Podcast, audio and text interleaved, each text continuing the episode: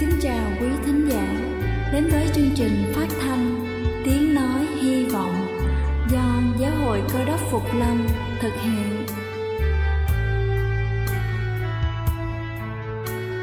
Kính thưa quý vị, Đức Chúa Giêsu trước khi Ngài về trời đã ban cho các môn đệ của Ngài một điều răn mới, đó là họ phải yêu thương nhau như chính tình yêu mà Ngài đã dành cho họ Quả thật vậy thưa quý vị, tình yêu thương là một món quà vô giá mà Chúa đã ban cho nhân loại và đó cũng là thông điệp mà chúng tôi muốn gửi đến toàn thể quý vị.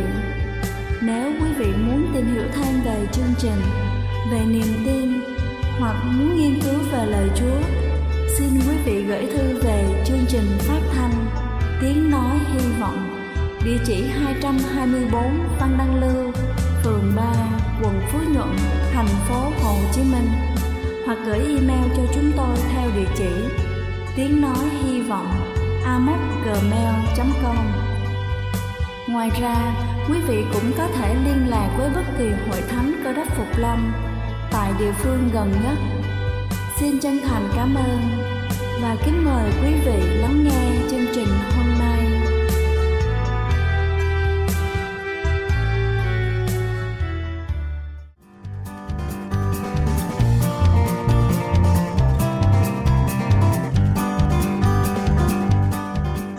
Chào quý vị thính giả đang lắng nghe chương trình phát thanh tiếng nói hy vọng.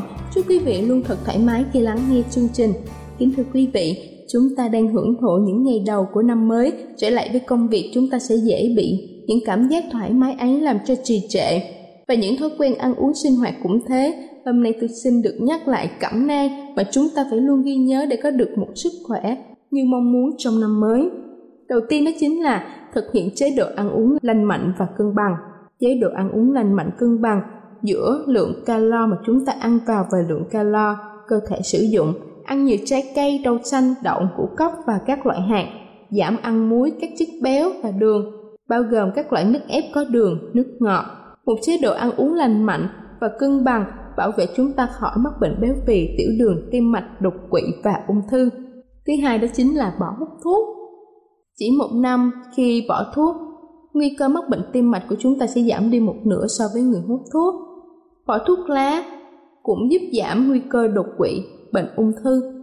Nó còn giúp cải thiện nhịp thở, lưu thông máu và chức năng phổi, đem lại sức khỏe và năng lượng mà chúng ta nghĩ mình đã đánh mất. Bỏ thuốc lá có thể không dễ dàng, nhưng mà chúng ta có thể làm được. Thứ ba đó chính là tăng cường hoạt động thể lực. Một phong cách sống năng động và lành mạnh có thể mang lại những điều kỳ diệu cho cơ thể và trí óc. Hoạt động thân thể thường xuyên giúp chúng ta điều chỉnh cân nặng tốt hơn, giúp xương và cơ thể khỏe mạnh. Cải thiện tâm trạng và tính khí, tăng năng suất lao động, giảm nguy cơ bệnh tật, tăng cơ hội sống lâu hơn và hạnh phúc hơn. Hoạt động thể lực bao gồm tập thể dục, thể thao, đi bộ, leo cầu thang, làm việc nhà. Thứ tư đó chính là hạn chế tối đa rượu bia hoặc tốt nhất là không uống Rượu bia có khả năng gây trầm cảm, thừa cân và gây nghiện một cách nguy hiểm. Sử dụng rượu bia làm tăng nguy cơ mắc các bệnh về gan, ung thư cũng như là thương tích và bạo lực. Cuối cùng đó chính là khám sức khỏe định kỳ. Việc khám sức khỏe định kỳ mỗi năm một lần nhằm phát hiện sớm các vấn đề về sức khỏe để có cơ hội điều trị và chữa trị tốt hơn bằng việc thực hiện lối sống lành mạnh, kết hợp khám sức khỏe định kỳ và điều trị kịp thời chúng ta đang đi đúng hướng trên con đường đến một cuộc sống lâu dài hơn và khỏe mạnh hơn. Kính thưa quý vị, hy vọng những nhắc nhở hôm nay chúng ta sẽ luôn ghi nhớ để có thể chăm sóc sức cho những người thân yêu trong gia đình cũng như là cho chính bản thân mình. Đây là chương trình phát thanh Tiếng Nói Hy Vọng do Giáo hội Cơ đốc Phục Lâm thực hiện. Nếu quý vị muốn tìm hiểu về chương trình hay muốn nghiên cứu thêm về lời Chúa, xin quý vị gửi thư về chương trình phát thanh Tiếng Nói Hy Vọng, địa chỉ 224 Phan Đăng Lưu, phường 3, quận Phú Nhuận, thành phố Hồ Chí Minh, hoặc gửi email cho chúng tôi theo địa chỉ tiếng nói hy vọng amos@gmail.com. Ngoài ra, quý vị cũng có thể liên lạc với bất kỳ hội thánh cơ đốc Phục Lâm tại địa phương gần nhất Xin chân thành cảm ơn và kính mời quý vị tiếp tục lắng nghe chương trình hôm nay.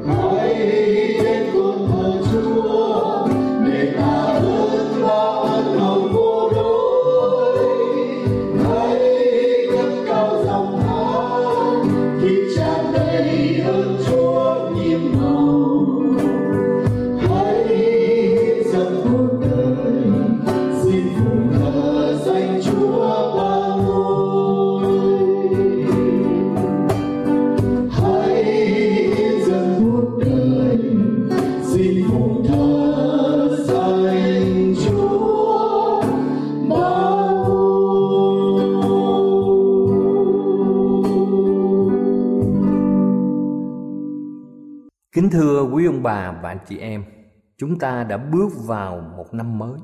Cứ hết 12 tháng, nghĩa là cụ thể là cứ hết 365 ngày, chúng ta lại bước vào một năm mới. Thưa quý ông bà chị em, đối với người cơ đốc thì trong thời tân ước Chúa cũng ban cho tất cả chúng ta một điều răn mới. Trong Kinh Thánh, Chúa Giêsu đã tóm lược cách sống, trách nhiệm và chức việc đối với những người cơ đốc. Ngài tóm lại 10 điều răn thành hai điều. Nghĩa là điều thứ nhất bao gồm bốn điều răn đầu là bổn phận của chúng ta đối với Đức Chúa Trời. Và Ngài tóm lược điều răn thứ hai bao gồm sáu điều răn sau, chính là sự yêu thương của chúng ta đối với con người.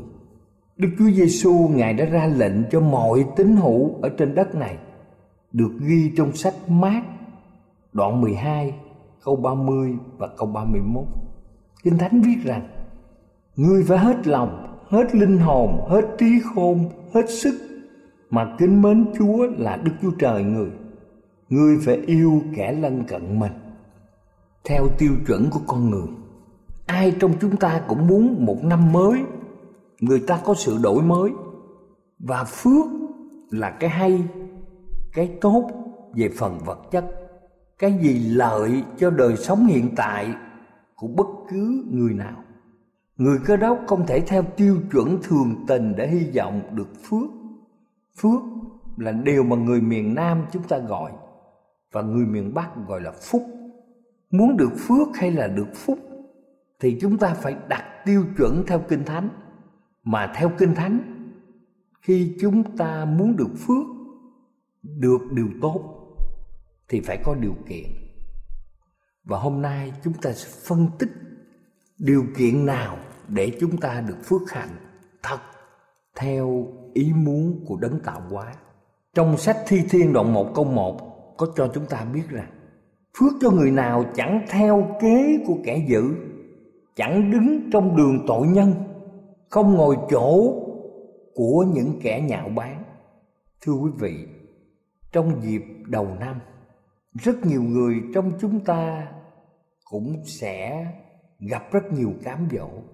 Cho nên khi mà mình đặt kế hoạch cho một năm mới như các nhà thương mại các xí nghiệp các nhà lãnh đạo đất nước đều phải đặt kế hoạch cho một năm mới. Nhưng giàu là ai chăng nữa? Muốn được bình an, muốn được thịnh vượng lâu dài, nghĩa là mình không hoạch theo kế hoạch của những kẻ mà trong kinh thánh gọi kẻ dữ. Nghĩa là mình làm ăn buôn bán, giao dịch, hay là quan hệ với bất cứ điều gì, thì mình không chọn con đường của tội nhân, tức là vi phạm pháp luật rồi chúng ta phải cẩn thận. Không tham dự chỗ của những người nhạo báng. Như vậy thì chúng ta biết rằng không đi, không đứng, không ngồi với những người có thể lui cuốn mình vào con đường tội lỗi. Thật ra, chỉ mới là một thái độ tiêu cực những người có phước. Phước chính là thành quả của một đời sống tích cực. David viết trong thi thiên đoạn 1 câu 2 Người phân tích cho chúng ta thấy rằng Xong lấy làm vui vẻ về luật pháp của Đức giêsu va Và suy gẫm luật pháp ấy ngày và đêm Như vậy một thái độ tích cực Khi mà chúng ta giữ điều răn của Chúa Bằng một thái độ vui vẻ Chúng ta suy nghĩ về điều răn ấy ngày và đêm. Thưa quý bà chị em, trong sáu điều răn mà Đức Chúa Trời ban cho nhân loại, chúng ta thấy rằng năm điều răn ngày nay nằm trong bộ luật hình sự của đất nước chúng ta. Ví dụ ngươi chớ giết người, ngươi chớ trộm cắp, rồi chúng ta không được làm gì nữa, phạm tội tà dâm, không được tham nhà kẻ lân cận, rồi chúng ta không được làm chứng dối còn một cái điều răn nữa không nằm trong luật hình sự, nhưng nằm ở trong bộ luật hôn nhân và gia đình. Đó là hãy hiếu kính cha mẹ.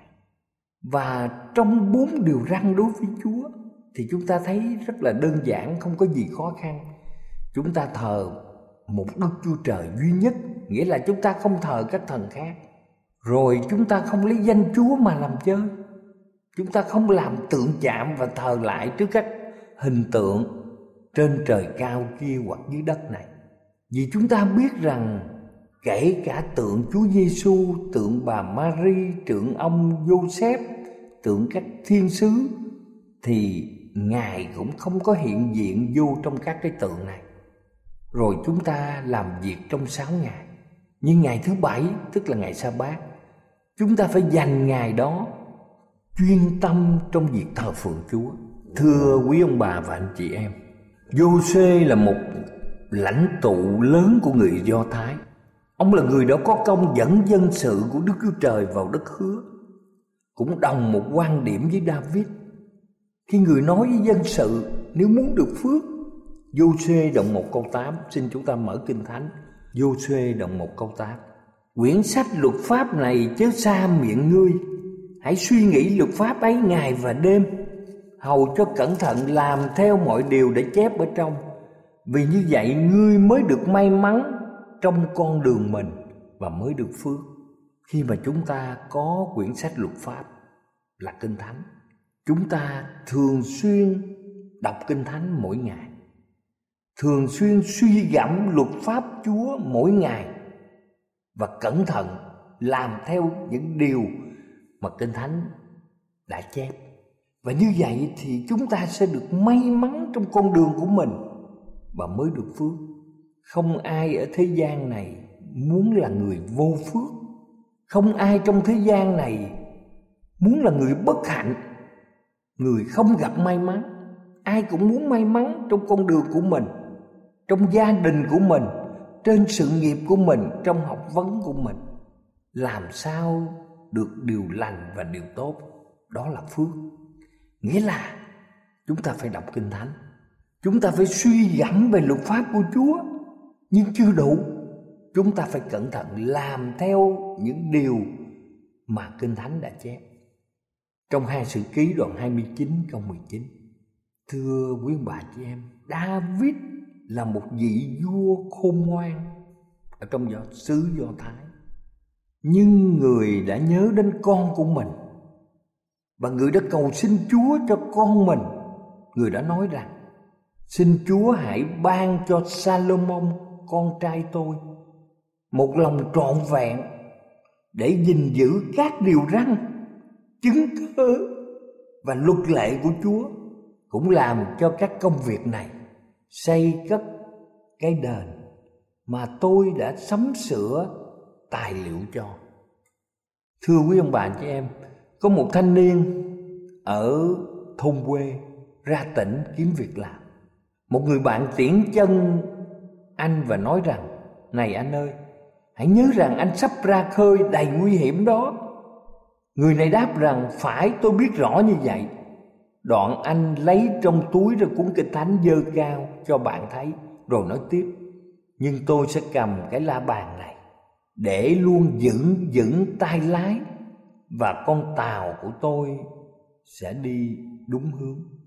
Thưa quý ông bà và anh chị em, Chúng ta biết rằng Kinh Thánh, Phaolô đã khuyên Timôthê, Người nói rằng về phần con hãy đứng vững trong những sự mà con để lòng tin chắc, học và nhận lấy.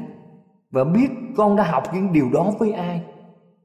Từ khi con còn thơ ấu đã biết đến kinh thánh vốn có thể khiến con khôn ngoan, để được cứu bởi đức tin trong Đức Chúa Giêsu Christ. Cả kinh thánh đều là bởi Đức Chúa Trời soi dẫn ích cho sự dạy dỗ, bẻ trách, sửa trị, dạy người trong sự công bình, hầu cho người thuộc về đức chúa trời được trọn vẹn và sẵn sẵn để làm mọi việc lành điều này được chép trong 2 Timôthê đoạn 3 từ câu 14 đến câu 17 thưa quý ông bà và anh chị em thương mến, giờ thì chúng ta sẽ nghiên cứu tiếp tục về phước của người và của trời. Đồng thời cũng xem qua hậu quả và chúng ta cũng so sánh định phận của phước. David viết trong Thi Thiên đoạn 1 từ câu 3 đến câu 6 như sau. Người ấy sẽ như cây trồng gần dòng nước, Xanh bông trái theo thì tiết. Lá nó cũng chẳng tàn héo. Mọi sự người làm đều sẽ thạnh vượng. Kẻ ác chẳng như vậy đâu. Nhưng chúng nó khác nào như rơm rác, gió thổi, bay đi. Bởi cớ ấy, kẻ ác chẳng đứng nổi trong ngày đoán xét. Tội nhân không được vào hội người công bình. Vì Đức Giêsu va biết đường người công bình Xong đường kẻ ác rồi bị diệt vong. Ở đây, nếu mà chúng ta phân tích Trong sách Thi Thiên đoạn 1 từ câu 3 đến câu 6 Chúng ta sẽ thấy hai hình ảnh rất tương phản. Một, đường là cây xanh tươi, Cành lá rùm rà, hoa quả sum xê Còn một đàn khác là rôm rác cuốn bay theo chiều gió thổi. Rày đây mai đó. Một bên có sự sống tràn trề, và một bên thì không còn sinh lực. Thoạt nhìn người ta có cảm tưởng như cây xanh bị trói chặt ở trong hoàn cảnh. Nhưng lúc rôm rạ được thông dong, Tung hoành bốn cõi. Người công bình tự hồ như phải ép chặt Trong khuôn phép đạo đức của Đức Chúa Trời. Trong lúc kẻ ác được thông dong Ở ngoài dòng kềm tỏa của pháp luật của luân thường đạo lý. Nhưng xét cho cùng, Chính rôm rạ là nô lệ cho những luồng gió. Khác nào, cây xanh tươi rôm rạ không có rễ, không có nơi cố định rài đây mai đó, phiêu dạt mọi nơi theo luồng gió thổi. Thưa quý ông bà, anh chị em, trái đất có một định luật rất là quan trọng. Chúng ta thấy rằng mọi vật rơi xuống theo chiều thẳng đứng như vậy, khi mà chúng ta muốn nhảy từ khoảng không xuống đất được an toàn, thì nhiều người đã nghĩ ra cái dù.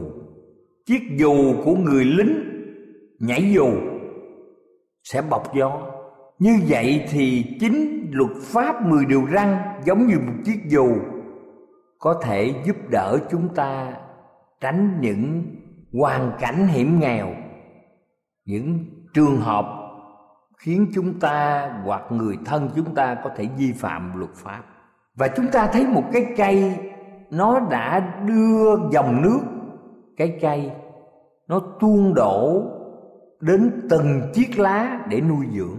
Như vậy chúng ta thuộc vào luật pháp, thì chúng ta giống như kinh thánh nói rằng, như cây trồng gần dòng nước, xanh bông trái theo thì tiết, lá nó cũng chẳng tàn héo và mọi sự chúng ta làm đều sẽ thành vượng nhưng những người không theo điều răn của Chúa. Những người gian ác thì không được dạy. Họ như rôm rác, họ phụ thuộc vào luồng gió và gió sẽ thổi đi rài đây mai đó.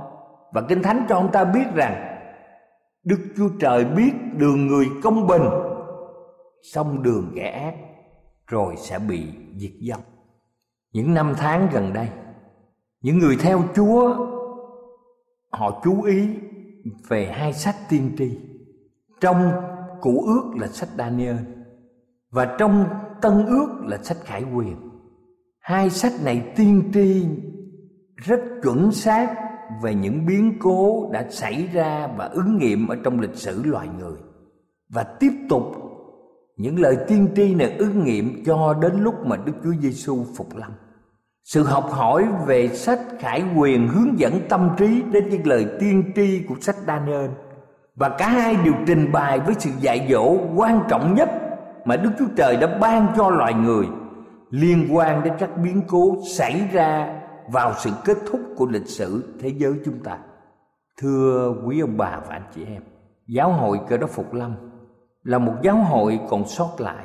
Giáo hội này giữ trọn vẹn 10 điều răn và giữ lòng tin nơi Chúa Giêsu. Giáo hội kêu gọi mọi tín hữu như trong sách Khải Quyền đoạn 1 câu 3 nhấn mạnh rằng, phước cho kẻ đọc cùng những kẻ nghe lời tiên tri này và giữ theo điều đã viết ra đây, vì thời giờ đã gần rồi. trong khải quyền đoạn một câu 3 cho chúng ta biết rằng khi chúng ta đọc kinh thánh là chúng ta có phước. Chúng ta nghe lời tiên tri này, chúng ta có phước. Và chúng ta giữ theo điều đã viết ra trong kinh thánh là chúng ta có phước. Vì tại sao, thưa quý ông bà chị em? Vì thời giờ chúa tái lâm đã gần rồi. Cầu chúa ban phước cho tất cả quý ông bà và anh chị em. Để chúng ta có một năm mới bình an. Để chúng ta có một năm mới an lành, thịnh vượng trong thể xác cũng như tâm linh, để chúng ta gìn giữ điều răn của Chúa, để chúng ta tin vào đấng cứu thế, để chúng ta làm sáng danh Chúa khi chúng ta ngủ nghỉ, khi chúng ta ăn uống, khi chúng ta rèn tập sức khỏe của mình, khi chúng ta chia sẻ lời Chúa cho những người thân trong gia đình, cho hàng xóm láng giềng và những bạn hữu mà chúng ta có cơ hội giao tiếp khi Chúa Giêsu đến, Ngài sẽ khen ngợi chúng ta là những con cái ngay lành của Ngài. Và Ngài đã mở chúng ta đến một con đường rất quan trọng, đó là thiên đàng. Chúng ta hãy đến nhận lãnh lấy thiên đàng là nước mà Chúa đã dành cho chúng ta. Cầu Chúa ban ơn cho quý bạn chị em và chắc chắn trong ngày Chúa Giêsu hồi lai, chúng ta sẽ có mặt trong thiên quốc của Chúa. Thiên đàng chính là tài sản lớn nhất mà chúng ta phải đến. Chúa Giêsu chính là đấng yêu thương, là suối nguồn của tình yêu mà chúng ta cần có ngài. Cầu chúa ban ơn, ban hạnh phúc cho tất cả các thành viên trong gia đình của quý ông bà, chị em và đất nước chúng ta trong năm mới xin trân trọng cảm ơn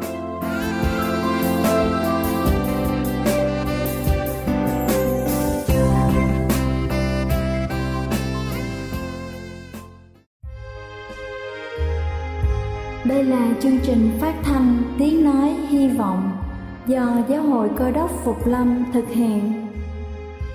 Nếu quý vị muốn tìm hiểu về chương trình hay muốn nghiên cứu thêm về lời Chúa, xin mời quý vị gửi thư về chương trình phát thanh Tiếng Nói Hy Vọng, địa chỉ 224 Phan Đăng Lưu, phường 3, quận Phú Nhuận, thành phố Hồ Chí Minh hoặc gửi email cho chúng tôi theo địa chỉ tiếng nói hy vọng amos@gmail.com.